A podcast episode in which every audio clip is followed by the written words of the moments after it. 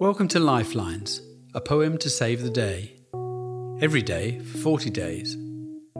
My name's Malcolm Doney, and in these short episodes, a poet reads one of their poems and talks about it. A lifeline to take you through a day, or send you into a night. An awakening, perhaps, a prayer. Welcome, and thanks for joining us. Today's poet is Martin Wroe. Morning. Morning. He looks up, astonished, incredulous. Morning. Disturbed, surprised, briefly baffled. Morning. A smile, a courtesy, a nod of the head. Morning. One word plus eye contact. A small act of resistance against the anonymity of our urban village. Morning. Two women look at me, then at each other, giggling as I pass, whispering to each other. Morning. This man's expression is making a calculation of me. Is this person getting the help he needs? Morning. I smile and look openly at each one I pass, but sometimes I read this thought in their startled eyes, in that nanosecond before they avert them. How far is it to safety? Morning.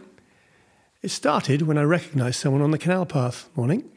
I said, before realizing, as he replied, Morning, looking at me with a face that said, We've never met, that recognizing someone is not knowing them, and that I recognized his face only from his picture byline in the Guardian newspaper the building I had just walked past, and he was walking towards, doubtless already wondering if I could be worked into the opening of a column about well-being and urban deprivation.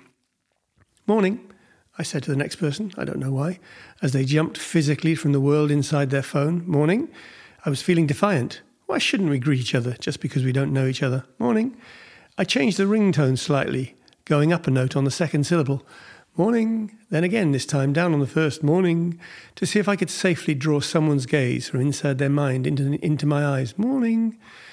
I didn't want to alarm anyone. Better to let them see it was me with the greeting, a friendly man, if a little tall, and possibly grinning at them. Weirdly, they might think. Morning.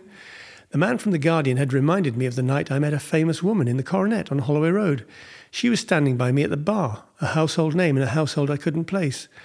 As I looked at her out of my side eye, Googling my memory to establish her celebrity credentials, scanning the image files of my internal film and TV database, who is she? What's she been in?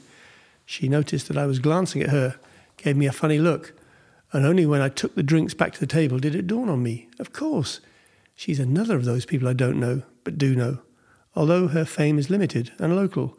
That's how I know her, from the checkout at Waitrose. We know each other, and we don't connected to those we think we're not. Maybe that's why I said morning to the next person on the towpath, a miniature insurrection in favour of connection. Morning. He looked surprised and oddly grateful. Morning. All right, mate, how you doing? Great, thanks. Have a good one. Morning. A smile, a courtesy. Morning. Hey, how are you? We're now on the Caledonian Road.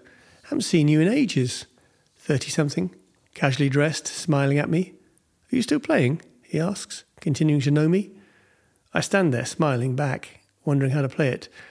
Actually, I say, I don't think we've met. But honestly, between us, I'm having my doubts. It's me, he says, as if I don't know he's him. Football, he says, haven't played for ages.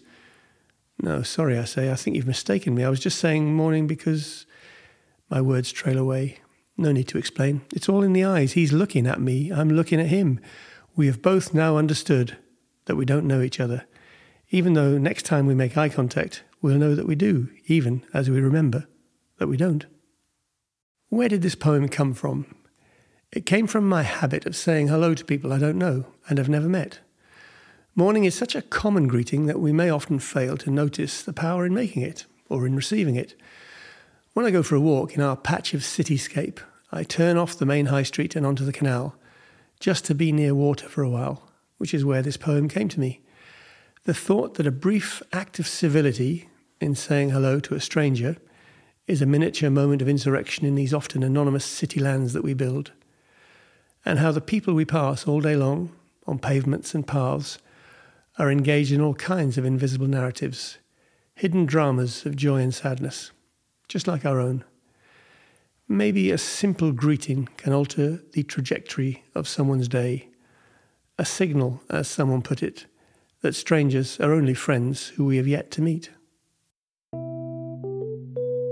Find all episodes of Lifelines, Season 1 and Season 2, at lifelines-book.com. That's where you'll also find more on our poets and their poems, and on Lifelines the book, a collection of notes on life and love and faith and doubt.